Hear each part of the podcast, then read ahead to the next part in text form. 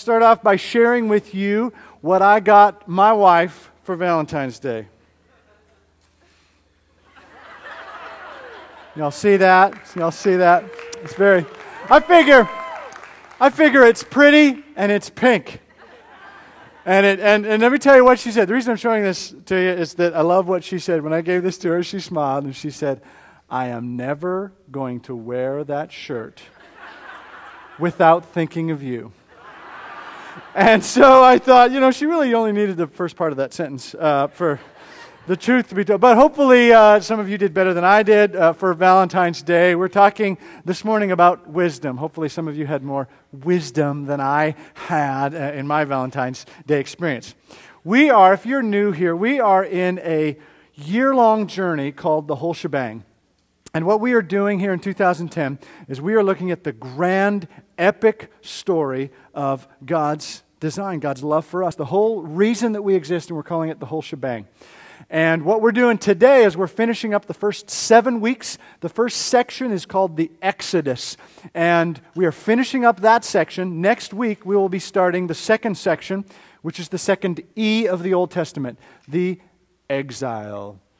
Do, do, do, do, do. And whenever, whenever we say exile, we have to go, do, do, do, do, do. We'll find out more about that in the next few weeks. But just so you know, in the outline that you have in your program, it says that next week is a, is a break. We're not taking a break. Next week, we're jumping right into the exile, just so you know. Do, do, do, do, do. Thank you. Okay. See, you're, you're right on. You're right on. You're tracking. So, uh, so uh, this week, we are uh, finishing up, as I said, finishing up the Exodus program, uh, a part of the journey. And what we talked about last week was that this Exodus journey is a season of prosperity for the people of God. It is this increasing climb in prosperity. God established a nation, the Israelites, the Jewish people. He established this nation through whom He would reveal Himself he multiplied them to be millions of people, gave them a land, the promised land, the land of Canaan, this incredibly significant part of the Middle East uh, section there, gave them that land, gave them leaders, and they were just climbing and climbing and climbing and climbing. And here, as we wrap up our time, we're going to be looking at the life of Solomon. And we're going to be looking at the question of so how do we do life? Okay, God has set us up. God has allowed us to be in, in, in, interaction with one another. But how do we do life? How do we make good decisions? How do we interact with one another? How do we know right from wrong? How are we supposed to do life? God gave the Israelite people, He gave them the Torah, the first five books of the Old Testament. And uh, we've looked at those throughout the, the beginning of this journey. The first five books are referred to as the Torah. And in there are a number of laws and commandments and precepts and guidelines in terms of how to do life. In fact, there are 613 of them in the Torah. And unfortunately, though, some of those are not so relevant for us. In Leviticus chapter 11, it says that it is not right, it is unlawful to touch the skin of a dead pig. And so I don't think that makes every quarterback and every receiver sinning every time that they play football. That's just not the way I understand this piece to be. Now, if you took all of the 613 laws and precepts and commandments and filtered out the ones that continue to be relevant for us today, in other words, the ones that, that transcend time, like the Ten Commandments don't steal, don't murder, those kinds of things. You took all those, it still doesn't answer all of life's questions. It doesn't answer all of the questions that we bring to God, all of the questions that we bring to one another. There is a need for something outside of right and wrong. What does the law say? There needs to be wisdom. Last week we looked at the person in the story of David, who became the most powerful in the nation of Israel. And today we're going to look at the story of his son, Solomon, who became the most wise of all people. He is the wisest person to have ever lived on this earth. We're going to see what God has to teach us in terms of wisdom in our journeys. Would you bow your heads and pray with me? Father, we are in need of wisdom here in this room, some more than others.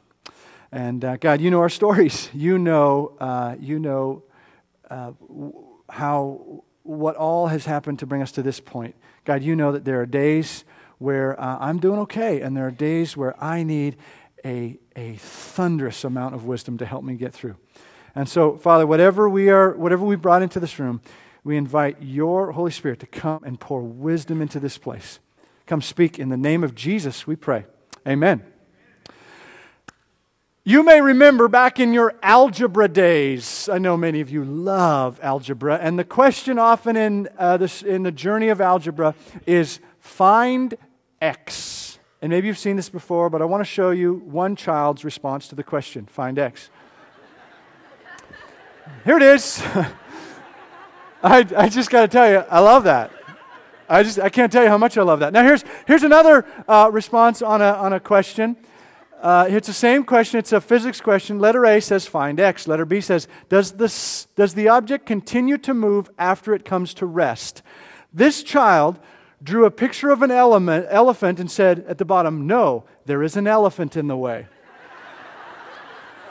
How could you not enjoy that as a teacher? I mean, I was, I was trained, my education is in education of, of mathematics and physics. I would have loved, I would have given the guy an A. I just, I just think that's awesome. Now, teachers might respond to that and say, say maybe not necessarily uh, uh, wisdom, but wise guys, uh, maybe would be the response to that. Just, just one more for fun. Okay, one more for fun. Briefly explain what hard water is. and they give five lines, and this young person probably a boy, wrote ice. Okay. This is reassuring evidence that the future of our nation is in good hands. Wouldn't you say? Wouldn't you say? Now, it could be that when Solomon was in algebra and, and physics, that he struggled in school. It could have been because when he became king, God said to him, Solomon, I will give you anything you want anything. You can have good looks, you can have athletic ability, you can be powerful, you can be strong, anything. You can be wealthy, whatever you want. And Solomon says, I want to be what? Wise. We're going to look at this story in 1 Kings. That was nice how you said that. It was like, wise. It was very profound. So we're going to look in 1 Kings chapter 3, if you brought your Bibles. And uh, hopefully you did. Uh, we invite you once again to bring your Bibles, bring your binders, and uh, uh, if you don't have one yet, go out and get one. If you can't get one, can't afford one, whatever, we've got them in the uh, lobby there. Somebody next to you paid for it, and you can have it. Okay, First Kings chapter 3, we're looking at Solomon's response to God saying, You can have anything you want. Verse 7. Now, O Lord my God, you have made your servant king in place of my father David, but I am only a little child and do not know how to carry out my duties. In other words, I don't understand algebra, maybe. Your servant is here among the people. You have chosen a great people, too numerous to count or number. So give your servant a discerning heart to govern your people and to distinguish between right and wrong, for who is able to govern this great people of yours? Solomon asks for a discerning heart. What that means is that in this effort to find out what is right and what is wrong, there are so many gaps and holes. I want to know, I want to have a discerning heart for me and for my people so I can help figure out how, how, to, how to do life well.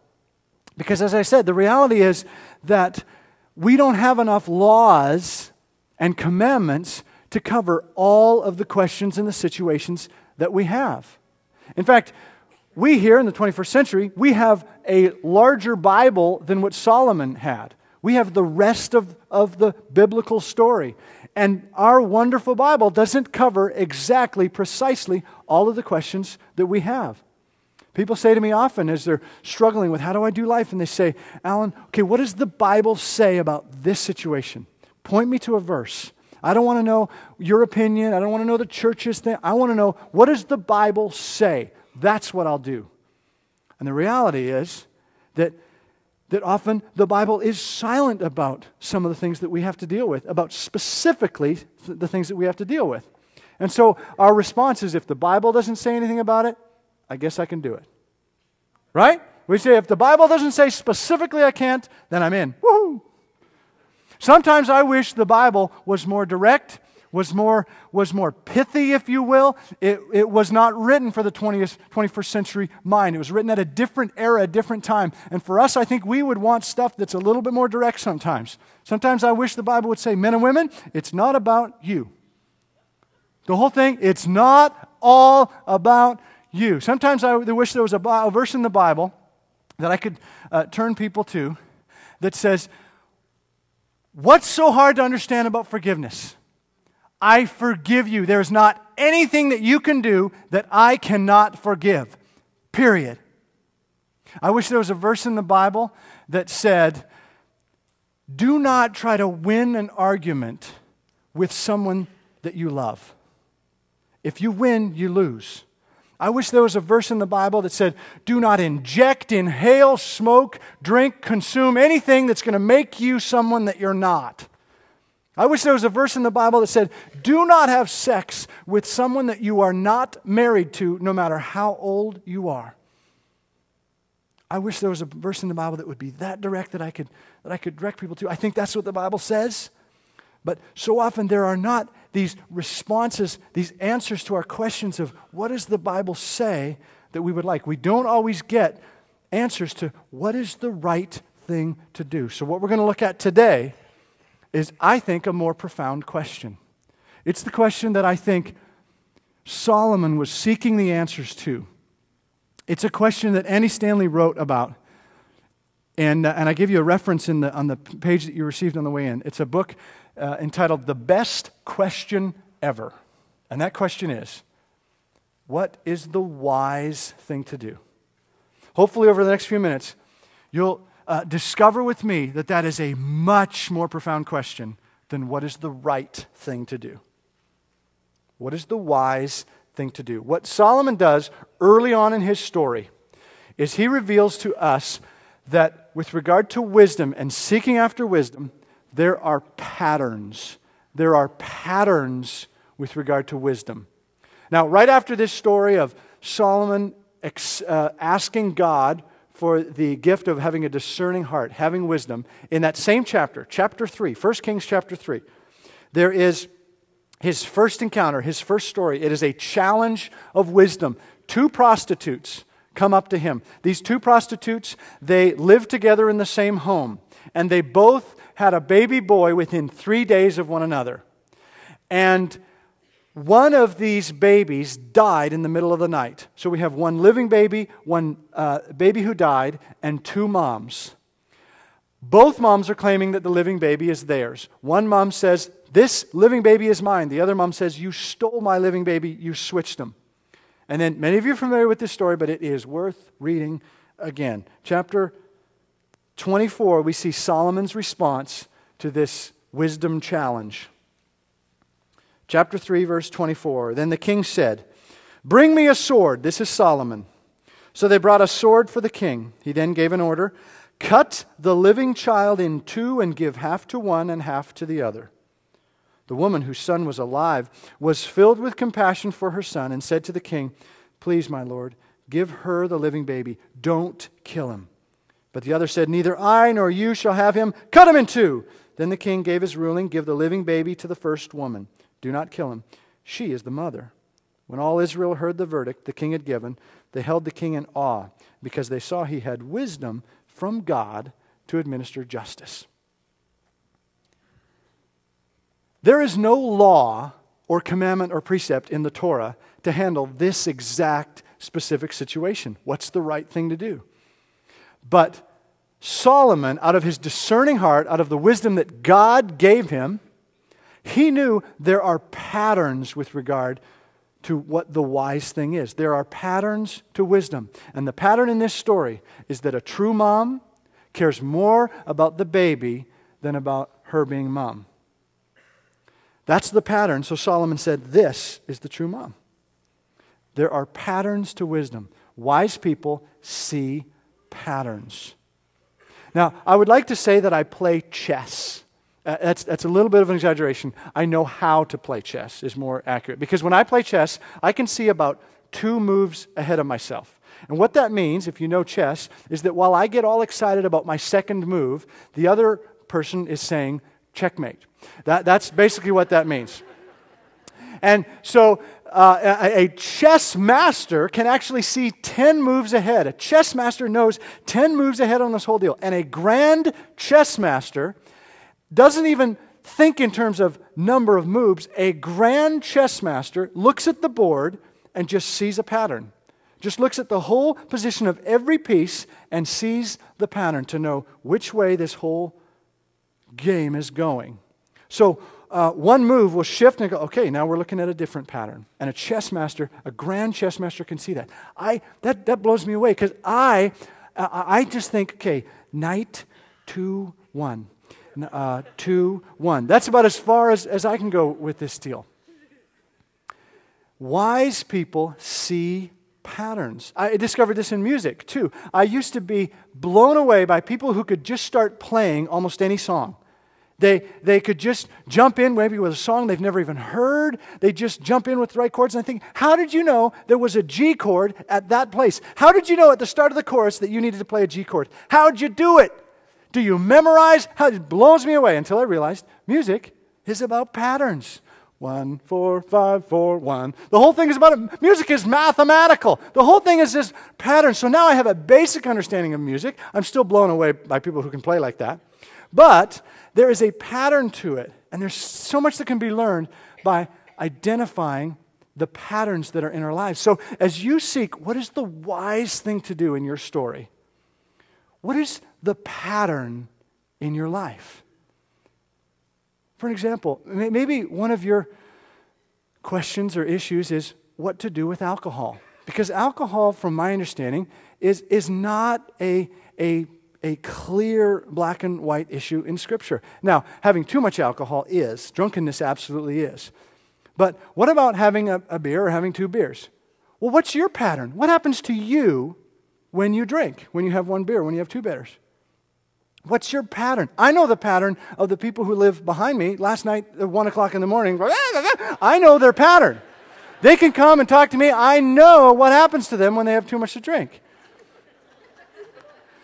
What, what, what's your pattern? What about your family of origin? What are the stories that are part of your history that you can see a pattern from? How, did, how does your family respond to alcohol, to addictions, to morality? What, what, what have been some of the health issues in your family situation? What are the patterns that you see that you are a part of? I once remember a, uh, a friend of mine who had been a student ministry pastor for quite some years, and he said, he said, Alan, I see a pattern among young girls, high school girls who are promiscuous. There is a pattern that their fathers are consistently in some sort of time addiction.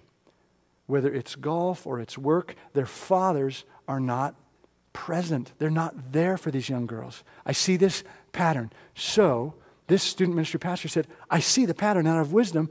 I'm going to speak into that. I'm going to do what I can with these families. Wisdom sees a pattern, sees a pattern in our own lives. And wisdom, when we see that pattern, does not assume that we are an exception to that pattern. Wisdom says, okay, if this is the pattern that I see as part of my journey, I better pay attention to that and not just wipe it off as, ah, that's them, it's not me. I'm exempt from that. Solomon models for us that there is a pattern towards wisdom. But what's beautiful about uh, Solomon's story that we'll see here in just a moment is that he doesn't, he doesn't limit it to our own, our own understanding of these patterns. That it doesn't all fall on our shoulders to figure out how to be wise. I want to take a look at a couple verses in Proverbs that are awesome. Uh, turn with me to Proverbs. It's in the middle of your Bible, it's right after the book of Psalms, which is huge. Proverbs is a little bit smaller, it's tucked, tucked in after the book of Psalms. In the same way that David is credited with writing most of the Psalms, Solomon is credited with writing most of the Proverbs. Not all of them, but most of the Proverbs. And Proverbs, if you are a left brain, engineering, thinking, reasoning person, Proverbs is your book. You need to read it. It's great, it's short, you can handle it. And, uh, and uh, what, what I love about this is that David and Solomon were back to back and then, therefore, Psalms and Proverbs are back to back. This right brained and left brain experience, God put them together through David and Solomon, through Psalms and Proverbs, almost as if He understands how we think and how we've been designed, how we've been structured. So here, jump to Proverbs chapter 3. Some of you are very familiar with these verses, but keep in mind, these were written by the wisest man who has ever walked this planet. The smartest, sharpest, wisest, the person with the most confidence, who had reason to have the most confidence in his own thinking.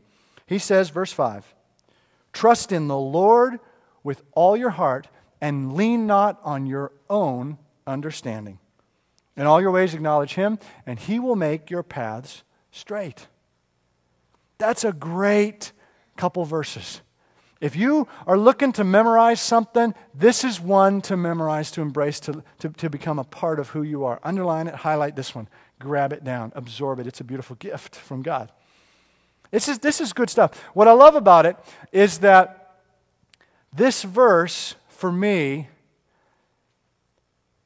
identifies Solomon's place in the whole shebang. It identifies why it was so important for God to tell his story because it is a significant part of the grand story.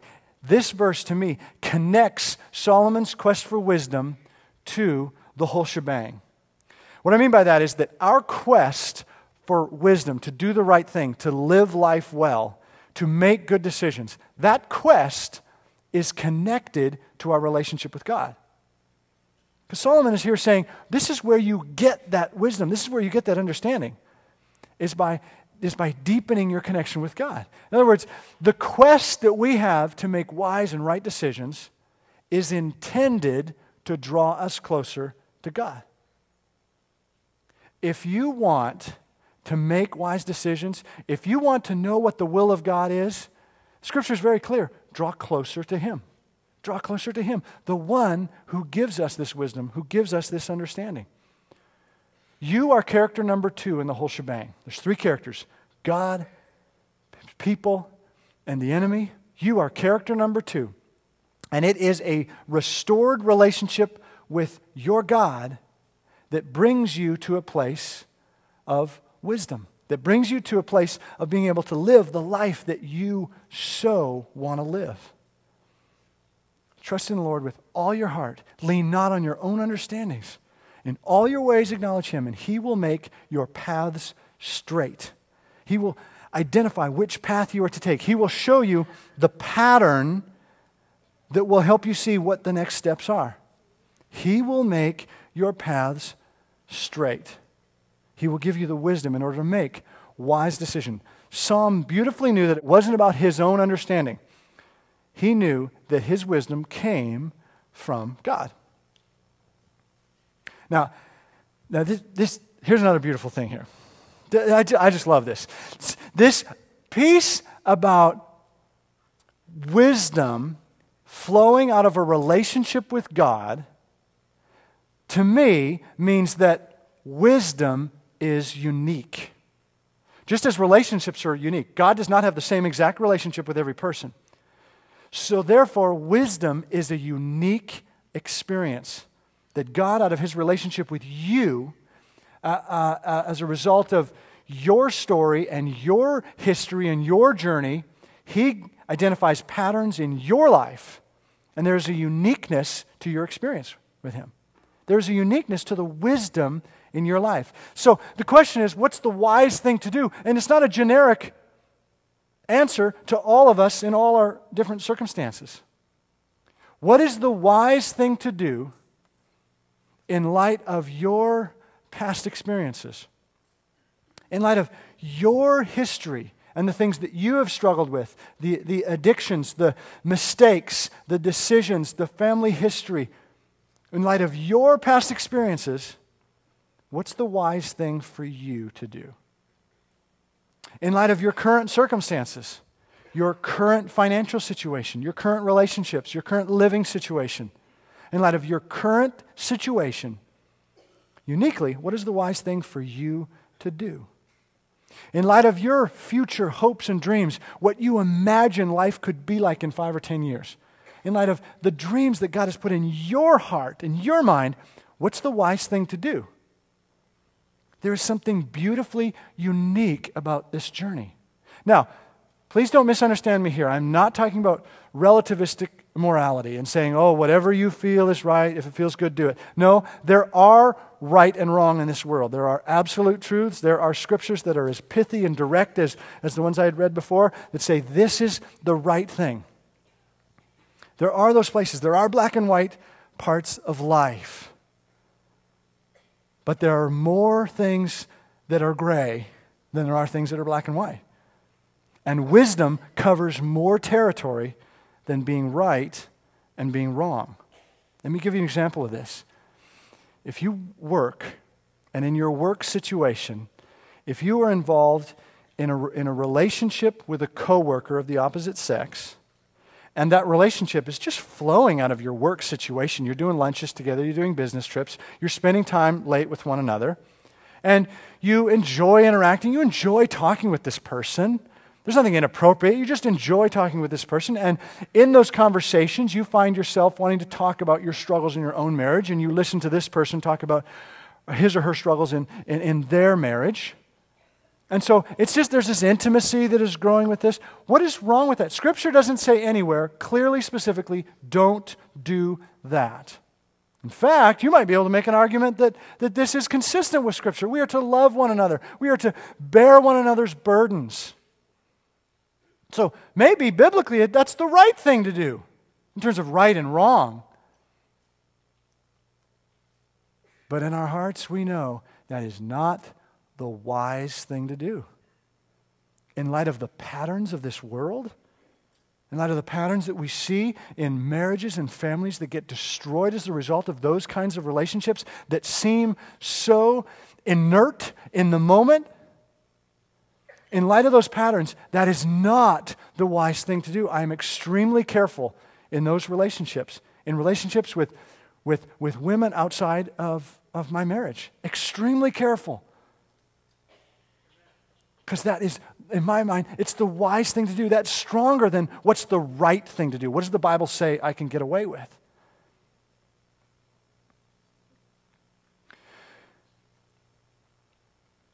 Wouldn't it be great if you had asked this question, what is the wise thing to do? If you had asked that question a year ago, or five years ago, or 10 years ago, just think about some of the circumstances. If you had asked, what was the wise thing to do? Because I knew what the wise thing to do would have been, should have been. Wouldn't it be great if our future could be shaped by us asking that question now?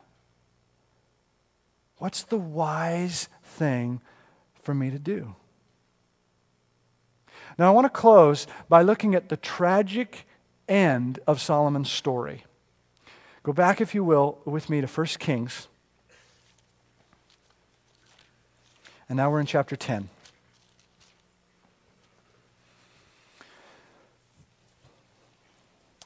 This is kind of the epitome of the prosperity of the nation of Israel.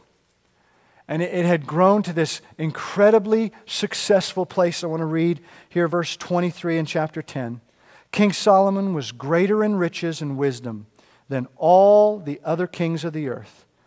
The whole world sought audience with Solomon to hear the wisdom God had put in his heart. Year after year, everyone who came brought a gift articles of silver and gold, robes, weapons, and spices, horses, and mules. All this chapter 10 is talking about the splendor and the glory of Solomon's reign and all that was happening with him. Just elevated to an amazing place. And then there's chapter 11. 1 Kings chapter 11. King Solomon, however, loved many foreign women. This is one of the biggest howevers in Scripture. Because this is the however that transitions the story from the beautiful prosperity of the Exodus and establishing a nation to the tragic decline of the exile. King Solomon, however, loved many foreign women besides Pharaoh's daughters Moabites, Ammonites, Edomites, Sidonians, and Hittites.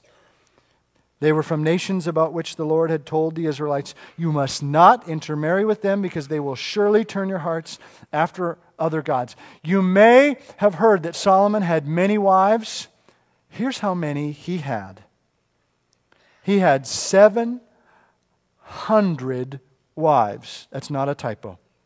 Of royal birth, and 300 concubines, and his wives led him astray. I used to think when I was younger that a concubine was a pet with quills. That I, thought that maybe, maybe the story was Gracie saying lots of wives and lots of odd Middle Eastern animals. And, uh, but I realized that's not, that's not the case. A concubine is in every way a wife. It just has to do with dowries and whether they had dowries or not. They were a thousand wives. A thousand wives. And I'm not going to make any other comment to that. I've decided, out of wisdom, not to make any other comment. But does that sound like a wise thing for Solomon to do? A thousand wives. Verse 4 As Solomon grew old, his wives turned his heart after other gods, and his heart was not fully devoted to the Lord his God, as the heart David, of David his father had been. He followed Ashtoreth, the goddess of the Sidonians, and Molech, the detestable god of the Ammonites. So Solomon did evil in the eyes of the Lord. He did not follow the Lord completely, as David his father had done. Solomon, as a result of having all these wives and needing to appease them and, and uh, uh, connect with them, embraced their different little g gods from, from different uh, experiences and backgrounds and religions, etc. And in so doing, he crashed. He crashed. See, Solomon reveals to us in the, in the last part of his tragic story there is a huge chasm between knowing what the wise thing is and doing it. Huge chasm. Solomon knew this was not the wise journey. He knew that he was to have one God. He knew, he said it, his own words were uh, in all your ways acknowledge him, the one God. He knew that our God is a jealous God. Our God is not interested in us having relationships with other little g gods and seeking wisdom from other deities and other supernatural places. God is not interested in that. Any of the areas in our lives where we seek wisdom, we have enough information. We know what the wise thing to do is. The question is sometimes, do we have the strength and the courage and the support to make the wisest, to do the wise thing? What I want to do with our last few moments here this morning is I want to give you a few minutes. I, I, uh, I've given us a few minutes here at the end I invite you to take the piece of paper that you received on the way in, the whole shebang insert, and on, on the section there, I invite you to write three things down. And if you don't have a, a pen or a writing stick, and, and uh, you can just kind of think through these three questions in your head and kind of write them down in your mind's eye. But I want to give us a few moments to just reflect on these three questions. First of all, what decision or dilemma did you bring into this room? What is weighing on your heart? In what area of your life are you seeking wisdom? Maybe it has to do with a job change, or a relationship, or parenting, or maybe a morality issue. In what area of your life are you willing to say right here before your God, I want wisdom in this area? Just you can write it down in code if you don't want someone around you to, to know. What is it? What's the area for you? Write it down. Write it down. Make it make it start to come out of you. Get it onto the paper.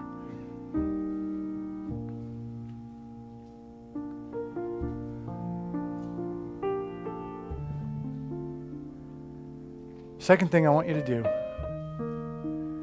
is I want you to just take a moment before your God and honestly ask Him, God, what's the wise thing for me to do here? In light of your past experiences, in light of your current situation, in light of your future hopes and dreams, what is the wise thing? Not just what's the right thing, what does the Bible say specifically about this situation? What is the wise thing that a discerning heart could decide here in, in this situation? Ask God what the wise thing to do is.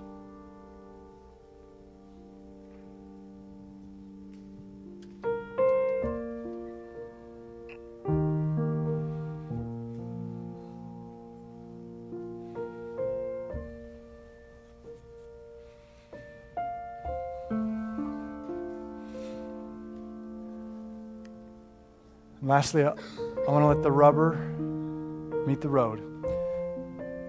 In light of um, what you believe is the wise thing to do, what are you going to do about it? What are you going to do today, this week? Don't let it just be words on a page. What are you going to do? What step can you take toward that?